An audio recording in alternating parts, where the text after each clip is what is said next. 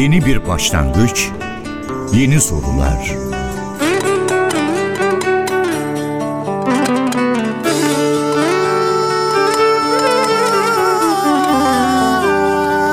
Yeni bir yolculuk,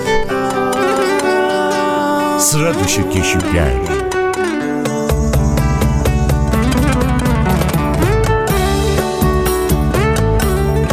Az bilinen hikayeler, unutulmuş ezgiler.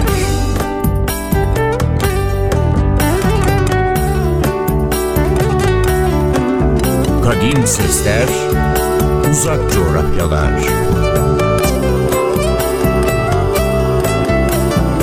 Karşınızda Ahmet Yeşiltepe ile Mavi Kulesi.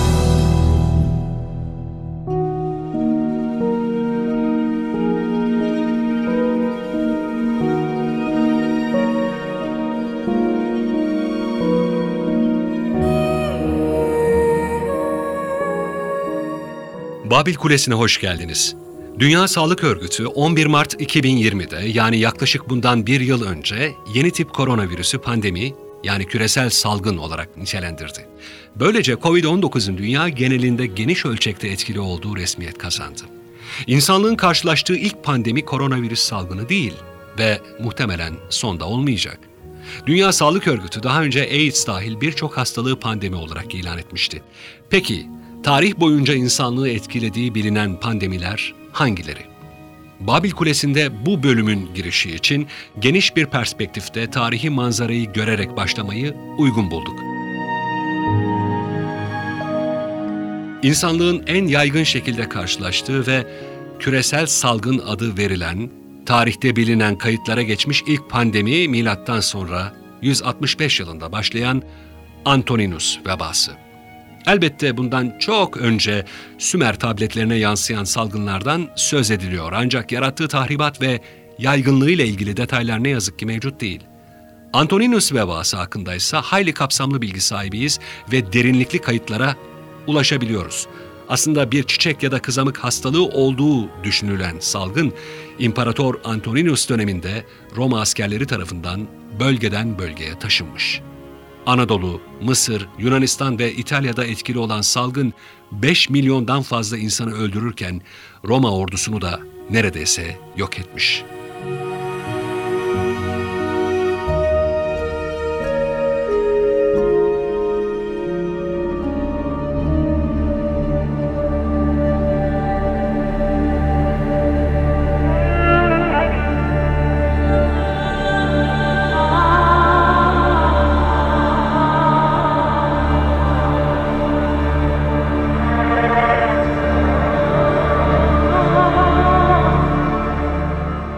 Veba salgını Galenus ya da Galen vebası olarak da biliniyor. Galen aslen Anadolulu ve Bergama'da doğup büyüyen bir hekim. Bergama Aslepiyonu yani antik hastanesinde yetişmiş Galenos. Kentin tiyatro ve arenasında yapılan gladyatör dövüşlerinde yaralanan savaşçıları tedavi ederek yetişmiş, kendi çağının en ünlü hekimlerinden biri haline gelmiş. Nihayet Roma imparatorlarının dikkatini çeken Galenus ya da Galen, Roma'ya davet ediliyor, İmparatorluk Sarayı'nda başhekim olarak görev üstleniyor.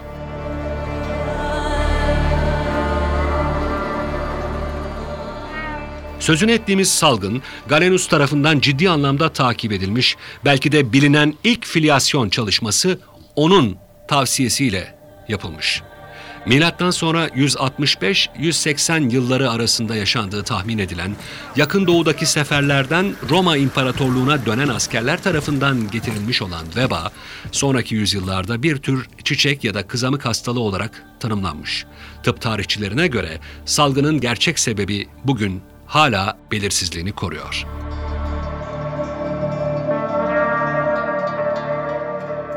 Salgın Roma İmparatoru Lucius Verus'un hayatını kaybetmesine sebep olmuş. Verus o dönemde Marcus Aurelius Antoninus'un kral naibi. Bu ölüm aile isimleri olan Antoninus'un salgınla ilişkili hale gelmesine sebep oluyor. Salgın 9 yıl sonra yeniden ortaya çıkıyor. Romalı bir tarihçi olan Dio Cassius'a göre Roma'da günde 2000 kişinin ölmesine yol açıyor. İşte bu sayı salgından etkilenenlerin çeyreği kadar diğer rakamlarla kıyaslandığında bize hastalığın öldürme oranı olarak %25'i veriyor. Hastalıktan dolayı ölen kişi sayısının 5 milyon civarında olduğu tahmin ediliyor bugün. Bazı bölgelerde ise nüfusun üçte biri kadarını öldürdüğü ve Roma ordusunun büyük bölümünü işlevsiz hale getirdiği biliniyor.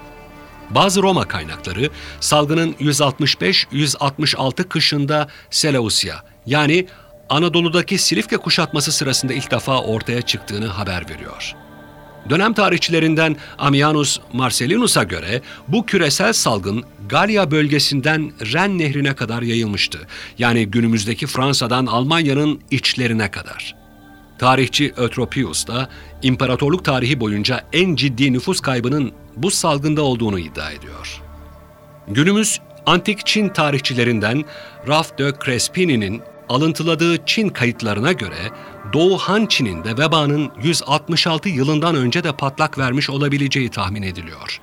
Yani salgın Çin'den başlayıp İpek yoluyla İran ve Anadolu'ya kadar taşınmış olabilir. Oradan da Roma'ya ve Avrupa'ya. Antoninus vebasının Roma kültürü ve edebiyatı üzerinde etkisi olduğunu ve M.Ö. 2. yüzyılda henüz yeni başlayan Hint okyanusundaki Hint-Roma ticaret ilişkilerini ciddi şekilde olumsuz etkilediğini belirtelim. Bir başka ifadeyle Doğu-Batı ticareti daha başladığı ilk yıllarda uzun süre salgın nedeniyle kesintiye uğramış.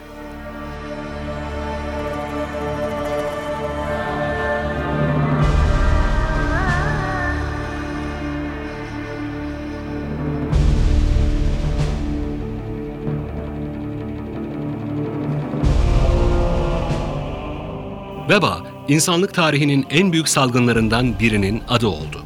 Kara ölüm olarak da bilinen ilk büyük veba salgını 541 yılında Konstantinopolis yani günümüz İstanbul'unda görüldü. İmparator Justinian döneminde 541 yılının sonlarında başlayan salgın Bizans İmparatorluğu ve Akdeniz kıyısındaki diğer bölgelerde etkisini gösterdi. 25 milyon insanı öldüren bu veba türünün sadece Konstantinopolis'te günde 5 bin insanın canına mal olduğu ve toplamda kent nüfusunun yüzde 40'ını öldürdüğü tahmin ediliyor. 200 yıl boyunca dalgalar halinde tekrarlanan veba salgını, ticaret gemileri veba bulaşmış, pire taşıyan fareler barındırdığı için Bizans İmparatorluğu ve özellikle başkent Konstantinopolis'in yanı sıra Sasani İmparatorluğu'yla tüm Akdeniz çevresinde liman kentlerini etkiledi.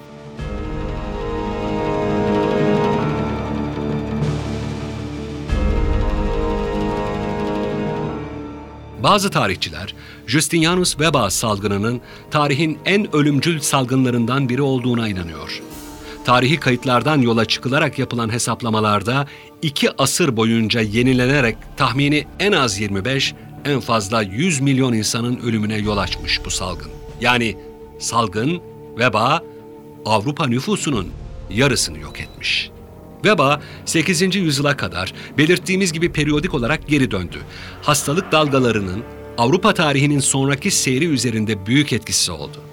Modern tarihçiler bu veba olayını ilk salgın sırasında imparator olan 1. Justinianus'un adıyla anıyorlar.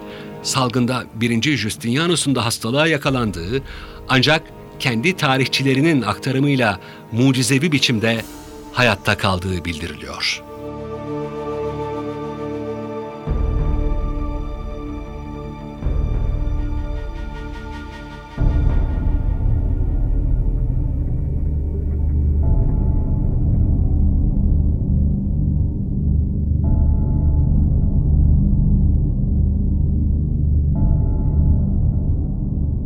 Kara ölüm yani veba salgınları arasında 14. yüzyılda yaşanan felaketi unutmamak gerekiyor.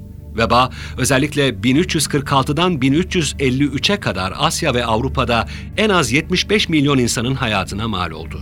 Bu rakam kimi tarihçiler tarafından 200 milyona kadar çekiliyor. Asya'da başlayan salgın dalgaları gemilerle Avrupa'ya taşındı. O dönem Avrupa'da şehirleşmiş bütün yerleşimleri etkisi altına alan veba salgını haliyle şehirli nüfusun önemli bir bölümünü yok etti. Çin ve Orta Asya'dan başlayan veba 1347'de Kırım'da bir Ceneviz ticaret merkezini kuşatan Moğol ordusunun vebalı cesetleri mancınıkla kentin içine atmasıyla Avrupa'ya taşındı. İnanılmaz ama kara ölüm yani veba salgını adeta bir biyolojik silah olarak belki de ilk kez Kırım'da Moğollar tarafından kullanıldı.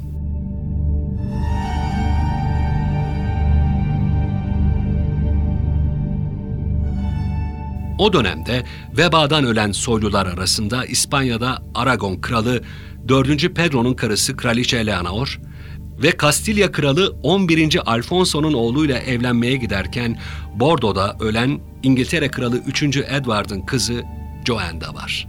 İngiltere'de de iki Canterbury başpiskoposu ard arda vebadan ölmüş. Fransa, hatta Avrupa şiirinin milat isimlerinden Francesco Petrarca, pek çok şiirinin esin kaynağı Laura'yı ve kendi hamisi Giovanni Colonna'yı da salgında yitirmiş. Bu kayıplar Avrupa edebiyatının hüzünle iç içe geçen yeni dalga eserlerine acı bir ilham kaynağı olmuş.''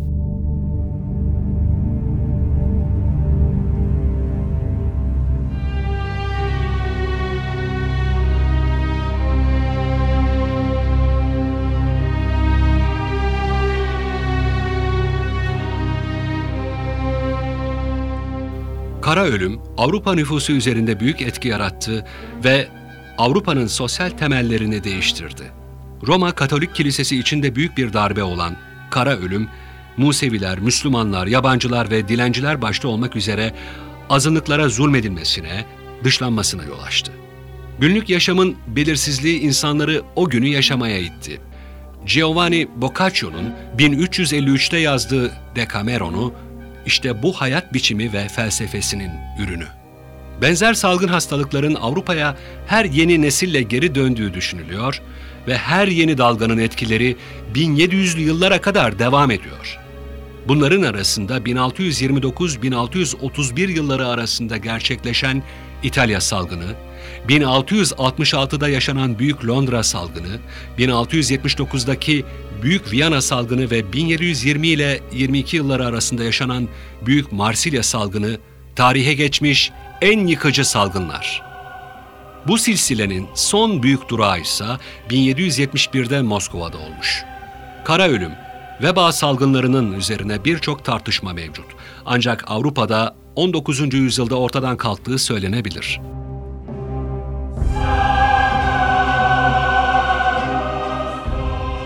1666 Büyük Londra salgını unutulmazlar arasına girdi. Hatta 666 rakamı o tarihten itibaren şeytanı ve Azrail'i simgeleyen bir rakam olarak anıldı. 14. yüzyılda veba salgınlarına büyük ölüm dense de daha sonraki yıllarda kara ölüm olarak tanımlanmıştır.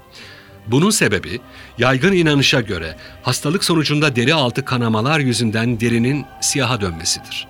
Ama çoğu tarihçiye göre bu ad mecazi anlamda kullanılmıştır. Kara burada kasvetli, sıkıntılı, kederli anlamına gelmektedir.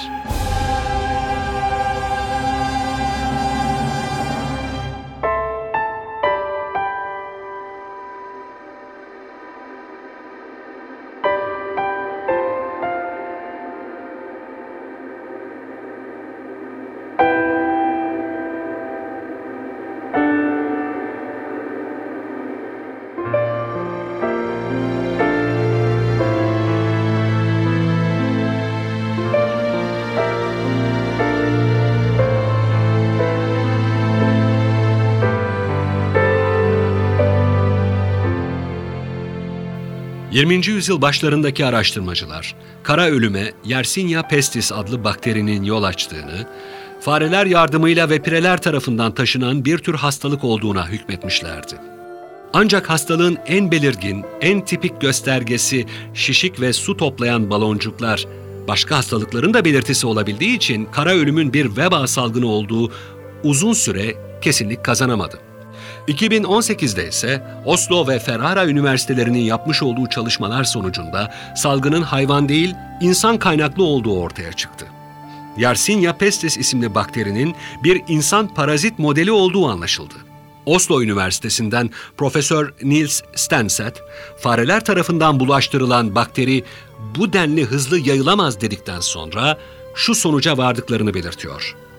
Hastalığı yayan ve bulaştıran insan vücudundaki bitlerdi.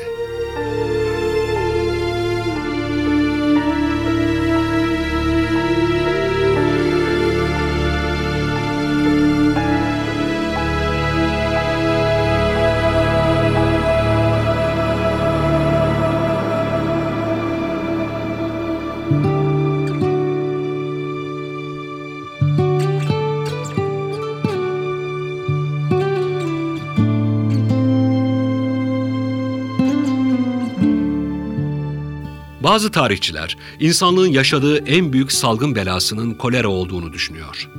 1817-1824 yılları arasında yaşanan ve tarihe Asya kolera salgını olarak geçen, 7 yıl süre kesintisiz devam eden pandeminin Hindistan'ın Kalküta kentinde ortaya çıktığı biliniyor. Salgın hızla Güneydoğu Asya, Orta Doğu, Doğu Afrika ve Akdeniz kıyılarına kadar yayılıyor. Kolera aslında Ganj Nehri'nin alçakta kalan bölgelerine özgü bir hastalık. Festival zamanlarında nehirde seyahat edenler sık sık hastalığa yakalanıyorlar ve Hindistan'ın diğer bölgelerine dönmeleriyle hastalığın yayılmasına neden oluyorlar. Kayıtlara göre ilk kolera salgını da Cesuri kasabasında benzer şekilde başlamış. 1817 yılında kolera Ganj deltasının etrafına yayılmış. Eylül ayında hastalık Bengal körfezinden geçerek Kalküta'ya varmış ve hızla kıtanın geri kalanına yayılmış. 1818 yılına gelindiğinde hastalık batı sahillerindeki Bombay'da ortaya çıkmış.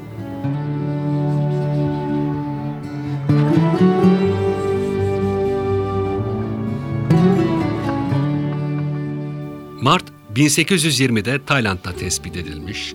Ardından Vietnam ve Filipinler, 1821'in ilkbaharında hastalık Java, Umman ve Çin'deki Anhai şehrine ulaşmış. 1822 yılında Japonya'da, Basra Körfezi'ndeki Bağdat'ta, Suriye'de ve Güney Kafkasya'da görülmüş. 1823 yılında kolera Astrahan, Zanzibar ve Mauritius'a kadar ulaşmış. Yani tüm Asya kıtası koleraya teslim olmuş. 1824 yılının Aralık ayına doğru salgın sona eriyor. Bazı araştırmacılar 1823-24 yılındaki soğuk kışın su kaynaklarındaki bakterileri öldürdüğünü savunuyorlar. Salgının sebep olduğu ölüm sayısı hala bilinmiyor. Bazı akademisyenler ölü sayısını şehirler düzeyinde tahmin etmiş. Örneğin Bangkok'ta hastalığa bağlı olarak 30 bin kişinin öldüğü saptanmış. Tüm Asya geneli için milyonlar ifadesi yanlış değil. 1852'de Hindistan'da yeniden başlayan ve 8 yıl tüm bu coğrafyayı etkisi altına alan diğer kolera salgını da özellikle Ganj Nehri çevresindeki yerleşimleri vurdu. Bu salgında Hindistan'da en az 1 milyon kişinin hayatını kaybettiği biliniyor. Uzmanlara göre kolera 19 ve 20. yüzyıllarda en fazla can alan hastalıkların başında geliyor.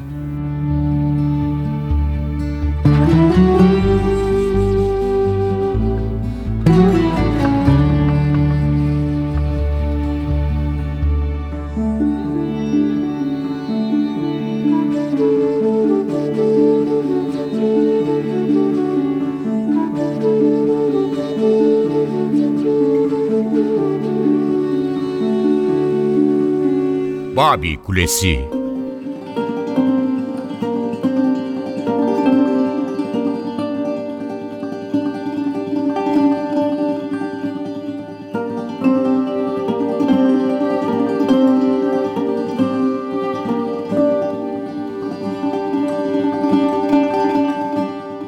Grip salgınları ise başlı başına bir dosya konusu. Geçtiğimiz bölümlerde bu tip hastalıklara yol açan küresel pandemileri ele aldık. Ancak yine de kısa bir hatırlatmada bulunmak gerekiyor.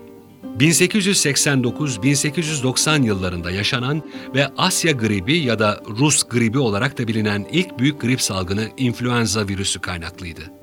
Salgın 1889'da Özbekistan, Kanada ve Grönland'da neredeyse aynı anda görüldü. Şehirleşmeye başlamış alanlarda etkili olan salgın dünya genelinde 1 milyondan fazla insanı öldürdü. Tarihin en büyük felakete yol açan salgını da bir grip salgınıydı.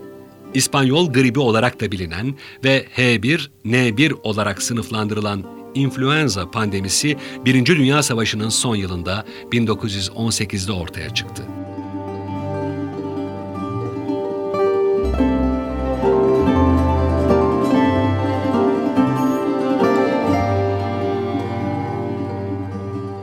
Şöyle demek doğru olacak sanırım. 100 yıl önce tam bugünlerde dünya tıpkı bugün olduğu gibi bir salgını ve yarattığı tahribatı konuşuyordu. 18 ay gibi kısa bir sürede küresel çapta büyük yıkıma yol açan İspanyol gribi 1920 sonunda yaklaşık 50 milyon insanın ölümüne neden olmuştu. Salgın, ılımlı ilk dalga, şiddetli ikinci dalga ve artçı üçüncü dalga olmak üzere üç dalga halinde seyretmişti. İspanya'da başlamamasına rağmen salgın bu ülkenin adıyla anılmıştı. Çünkü o dönemde salgınla ilgili sansür uygulamayan ender ülkelerin başında İspanya geliyordu. İspanya basınında yer alan ilk haberler ve uyarıcı mahiyette dosya ve röportajlar salgının bu ülkeye mal edilmesine yol açmıştı.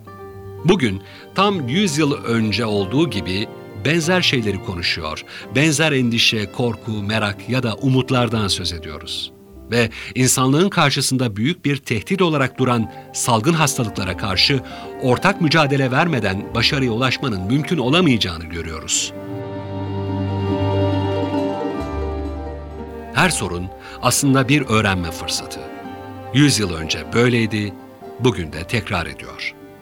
Fransız besteci Eric Satie'nin tam da ilk büyük savaşın arifesinde şöhrete ulaşmış ve salgınlarla birlikte gelen ölümlerin hüznünü anlatan bestesini dinleyelim şimdi birlikte. Satie'nin Gnossien adını verdiği bir numaralı varyasyonunu. Hastane koridorlarının hüznü, şifa arayanların umutlu bekleyişi, belki biraz da çaresizliğin notalara dökülmüş hali. İnsanın hangi acısına ya da mutluluğuna dokunursa, işte tam da o yönde hissettiren notalar eşliğinde bir yolculuk. NTV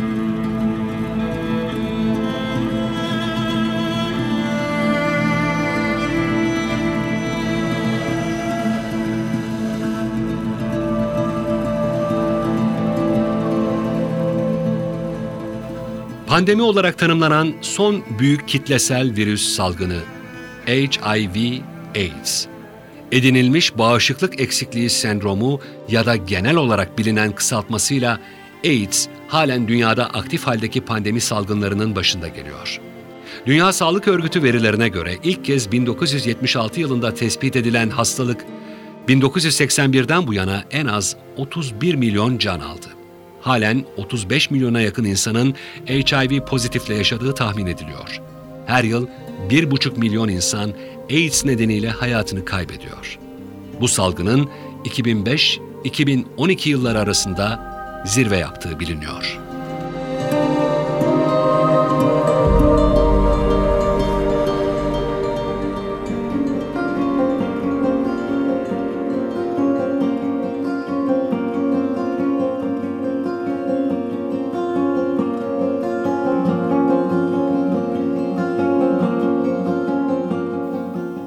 Bir salgın hastalık olarak çiçek hastalığını da unutmamak gerekiyor. Üstelik bu hastalığın yenilmesinde Osmanlı topraklarında uygulanan bir yöntemin batılı bilim insanlarına ilham kaynağı olduğunu da hatırlatmalıyız. Bilimde övgü dünyayı ikna edene gider. Fikri ilk bulana değil. Bu sözün çiçek aşısı ile ilgili tarafı doğrusu Türkleri yakından ilgilendiriyor. Osmanlı topraklarında çiçek hastalığına karşı asırlar boyunca uygulanan varilasyon yani bir tür aşılama yöntemi 1721 yılında İngiltere'nin İstanbul Büyükelçisi'nin eşi tarafından gözlemleniyor. Lady Mary Montagu ülkesine yazdığı bir mektupta İstanbul'da çiçek hastalığına karşı aşı denilen bir şey yapıldığını hayretle anlatıyor. Bu mektup Osmanlı'da aşı yapımına ilişkin ulaşılmış en eski belge. İnsanlık tarihinin en korkunç salgınlarına isim olmuş çiçek hastalığı 18. yüzyıldan başlayarak kitlesel ölümlerin birinci sebepleri arasında yer aldı. İrinli kabarcıklar dökerek özellikle yüzde izler bırakan, ateşli, ağır ve bulaşıcı bir hastalık olan çiçek, enfekte kişilerin onda üçünü ölüme götürüyor, geri kalanında ağır sağlık sorunları ve ciltte onarılamayacak hasar meydana getiriyordu. 18. yüzyılda Kuzey Amerika'yı sömürgeleştiren kolonistler bu çaresiz hastalığı yerlilere yani Kızılderililere karşı biyolojik silah olarak kullanmıştı. Hastalığın kurbanlarına ait battaniyeler Kızılderili kabilelerine verilmiş ve hastalık nüfusu azaltmak istenen bu topluluklara bilinçli olarak bulaştırılmıştı.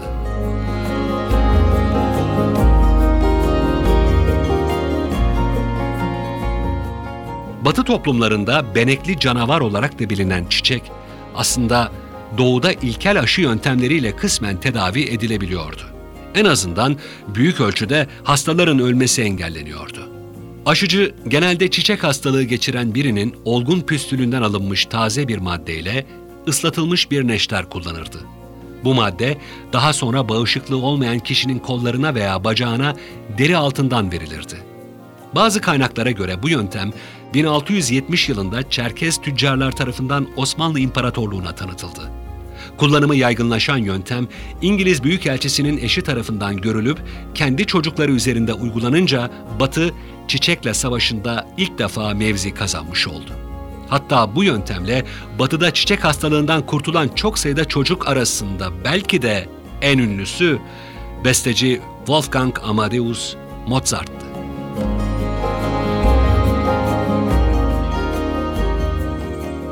Günümüzde uygulanan modern aşı idealist bir İngiliz köy doktoru olan Edward Jenner'ın 20 yıllık gözlem ve emeğinin sonucu.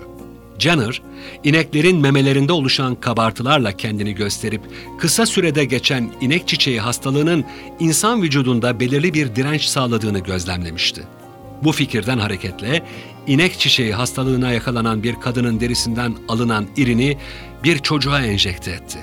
Jenner, 1796 yılında inek çiçeği virüsünden elde ettiği aşıyla birlikte sağlıklı bir insanı hafif şekilde hasta ederek çiçek virüsüne karşı bağışıklık kazanmasını sağladı.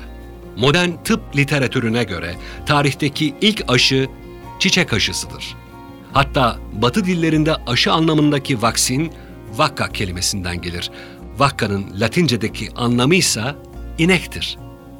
Günümüzde aşı sayesinde çiçek hastalığının kökü tamamen kazınmış durumda.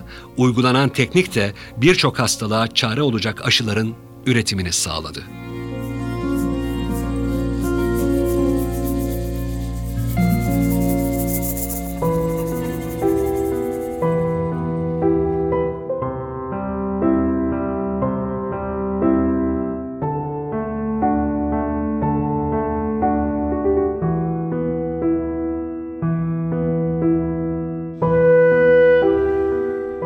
1801'de Amerika Birleşik Devletleri Başkanı Thomas Jefferson, çiçek aşısını ülkesinin ilk halk sağlığı önceliklerinden biri olarak ilan etti. Geniş kitlelerin aşı olmasını sağlamak amacıyla 1813'te Amerika'da aşı kanunu çıkarıldı. İngiltere'de ise 1840 yılında. 1852'de aşı zorunlu hale getirildi. Daha sonra uygulamalarda sert tedbirler alındı. 1853 yılına gelindiğinde çıkarılan yasayla doğan her çocuğun 3 ay içinde aşılanıp kaydedilmesi ve aşı yaptırmayan ebeveynlere para cezası verilmesi hüküm altına alındı. 1867'de eksik görülen hususlarla ilgili yeni bir aşı kanunu çıkarıldı. Yasal olmayan aşıları yapanlara hapis cezası getirildi.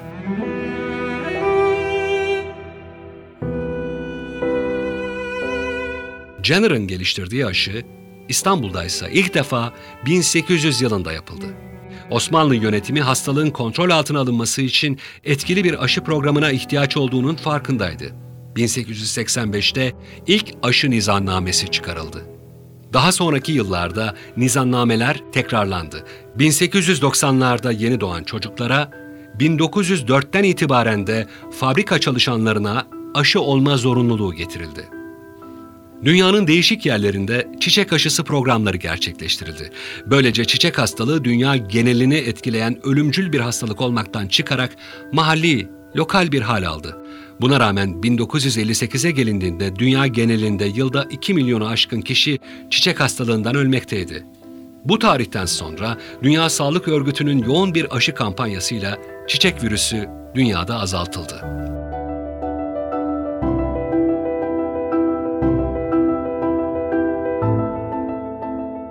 Avrupa'daki son çiçek salgını 1972'de patlak verdi. Alınan sıkı tedbirlere rağmen hastalık 175 kişiye bulaştı ve bunların 35'i öldü. 1975'ten sonra çiçek hastalığı Afrika dışında görülmedi. Yoğun bir aşı programıyla hastalığın tamamen ortadan kaldırılması hedeflendi. Yaşanan son ölümcül hastalıksa Ekim 1975'te Bangladeş'te bir kız çocuğunda teşhis edildi. Son doğal vaka 1977'de Somali'de görüldü. 1978'de İngiltere'nin Birmingham kentinde laboratuvar kazası bir kişiyi öldürdü ve sınırlı bir salgın görüldü. Dünya Sağlık Örgütü 1980'de hastalığın dünyadan silindiğini resmen ilan etti. Çiçek virüsü günümüzde Amerika Birleşik Devletleri, Rusya ve Dünya Sağlık Örgütü adına Hollanda laboratuvarlarında saklanıyor. Çiçek hastalığı için öyle başarılı bir aşılama kampanyası yürütüldü ki, insanlık tarihinde yüzde yüz oranla silinen tek hastalık çiçek hastalığı oldu. Bir diğer deyişle adeta virüsün soyunu yok ettik, aktive olabileceği alan bırakmadık. Dünya Sağlık Örgütü çiçek aşısını zorunlu aşı listesinden çıkartmış durumda. Bu yüzden 1980 sonrasında doğan hiç kimsenin çiçeğe neden olan variola virüsüne karşı bağışıklığı bulunmuyor. İşte bu nedenle çiçek virüsü nükleer savaştan daha tehlikeli, dünyanın en güçlü potansiyel biyolojik silahı olarak tanımlanıyor.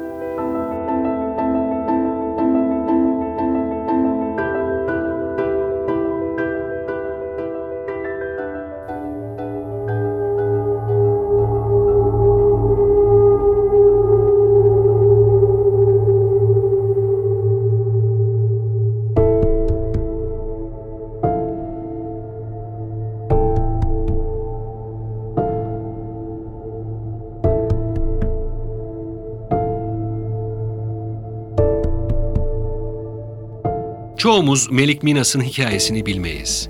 Ama onun adı Dünya Sağlık Örgütü'nün internet sayfasında Türkiye'de ve Avrupa'da görülen son polio yani çocuk felci vakası olarak yer alıyor. 3 yaşındaki Melik, Ağrı'da yaşayan çok çocuklu bir ailenin tek oğluydu. Babası onu aşı erkek çocuklarını kısırlaştırıyor yalanına inandığı için köye gelen aşılama ekibinden sakladı. Kız kardeşleri aşılandı. O ise ne yazık ki bir süre sonra bu hastalığa yakalandı ve felç kaldı. 26 Kasım 1998'den bu yana ülkemizde çocuk felci görünmüyor. Elbette bunda çocuk felci aşısının etkisi çok büyük. Aşı karşıtlarına en fazla örnek gösterilen bu aşının bulunması tıpkı bugün yaşandığı gibi küresel çapta bilimsel bir aşı yarışının sonunda oldu.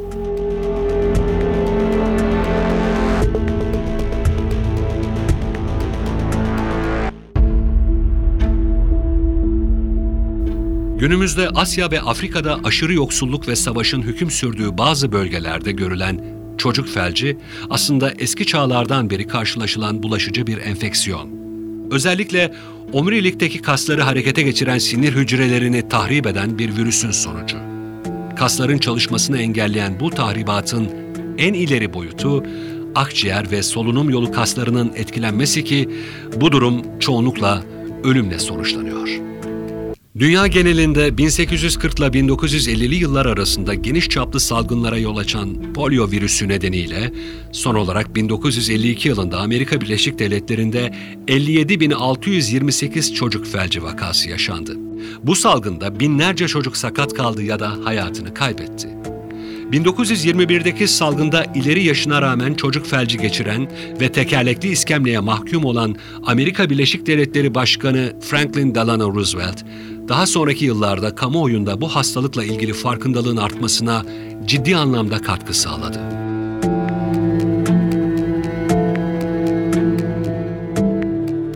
Çocuk felci aşısı geliştirmek için dünya o dönemde hummalı bir yarıştayken solunum güçlüğü çeken kişiler için çelik ciğer adı verilen dev makineler üretildi.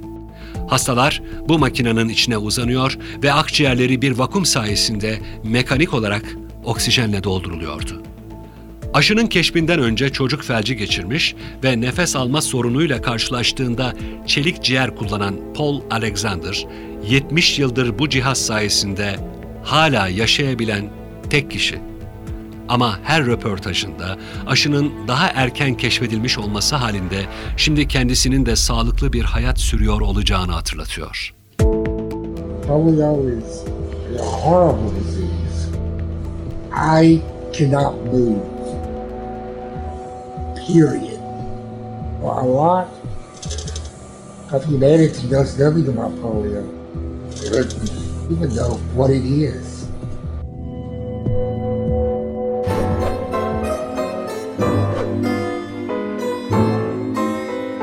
Have here some actual polio vaccines from the Mutter collection. These two are injectable vaccines. They were developed by Dr. Salk in the late 1950s.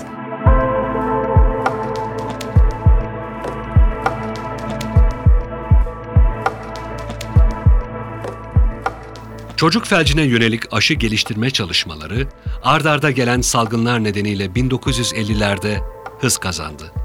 Pittsburgh Üniversitesi'nde görevli Dr. Jonas Salk, 7 yıllık bir araştırmanın ardından formaldehitle öldürülmüş virüsten elde ettiği bir aşıyı bilim kurullarının dikkatine sundu. Diğer yandan geliştirdiği aşıya öylesine çok güveniyordu ki ilk olarak kendisiyle birlikte eşi ve üç çocuğunu basın önünde aşıladı. Ardından aşının etkinliği ve güvenilirliğini test etmek için 15 bin çocuk pilot bir çalışmayla aşılandı. Klinik deneyden bir yıl sonra aşılanan gruptaki çocuk felci oranı aşılanmayan gruba göre %90 oranında azalmıştı.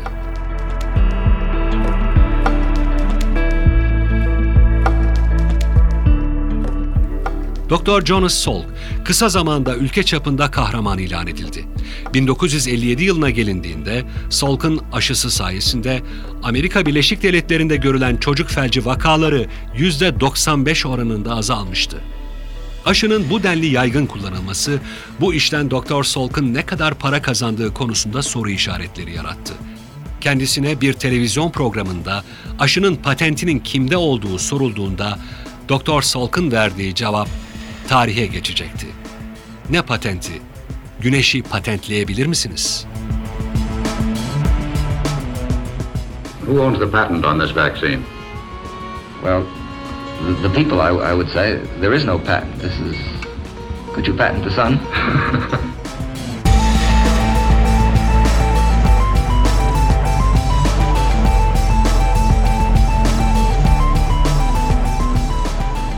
Bu dönemde çocuk felci aşısıyla uğraşan bir başka bilim insanı daha vardı.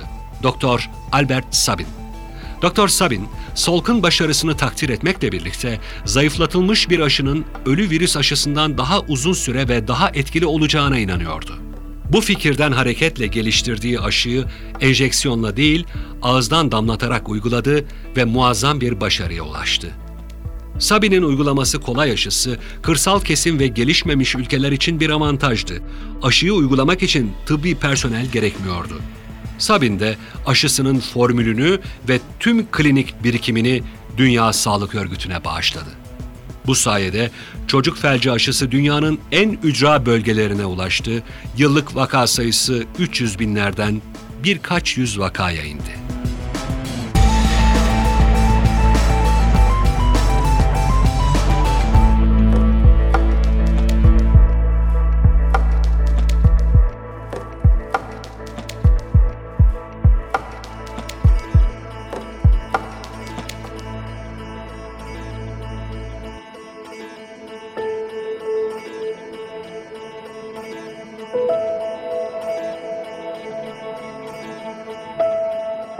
Boğmaca, difteri, tetanos, kızamık, verem ve çocuk felci nedeniyle çocuk ölümlerinin sayısı günümüzde hala 100 bin civarında. Halbuki tüm bu hastalıklar aşılar sayesinde önlenebiliyor. Diğer yandan küresel veriler bize aşı karşıtlığının da buna rağmen arttığını gösteriyor. Kuşkucu olmak elbette bilimsel çalışma yöntemlerinin en önemli ilkesidir. Ancak bilimsel verilerden uzak kuşkuculuğu aşılar sayesinde kurtulan canlarla kıyaslarsanız karşınıza olağanüstü bir tablo çıkar.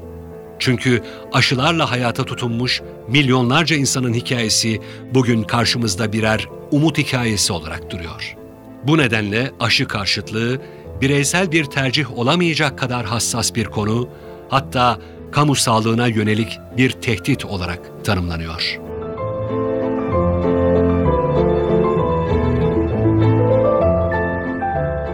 Babil Kulesi'nin bu bölümünde oldukça geniş ve kapsayıcı bir çerçevede dünyadaki salgınların tarihine baktık. NTV Radyo'dan prodüktör arkadaşım Atilla Özdal'la sizi yine notaların eşliğinde, sözlerin gösterdiği yönde farklı, az bilinen, unutulmuş bir tarihin koridorlarında dolaştırdık. Umarız merak ve ilgiyle dinlemişsinizdir. Yeniden buluşmak dileğiyle sağlıklı ve mutlu günlerde kalın müzikle kalın.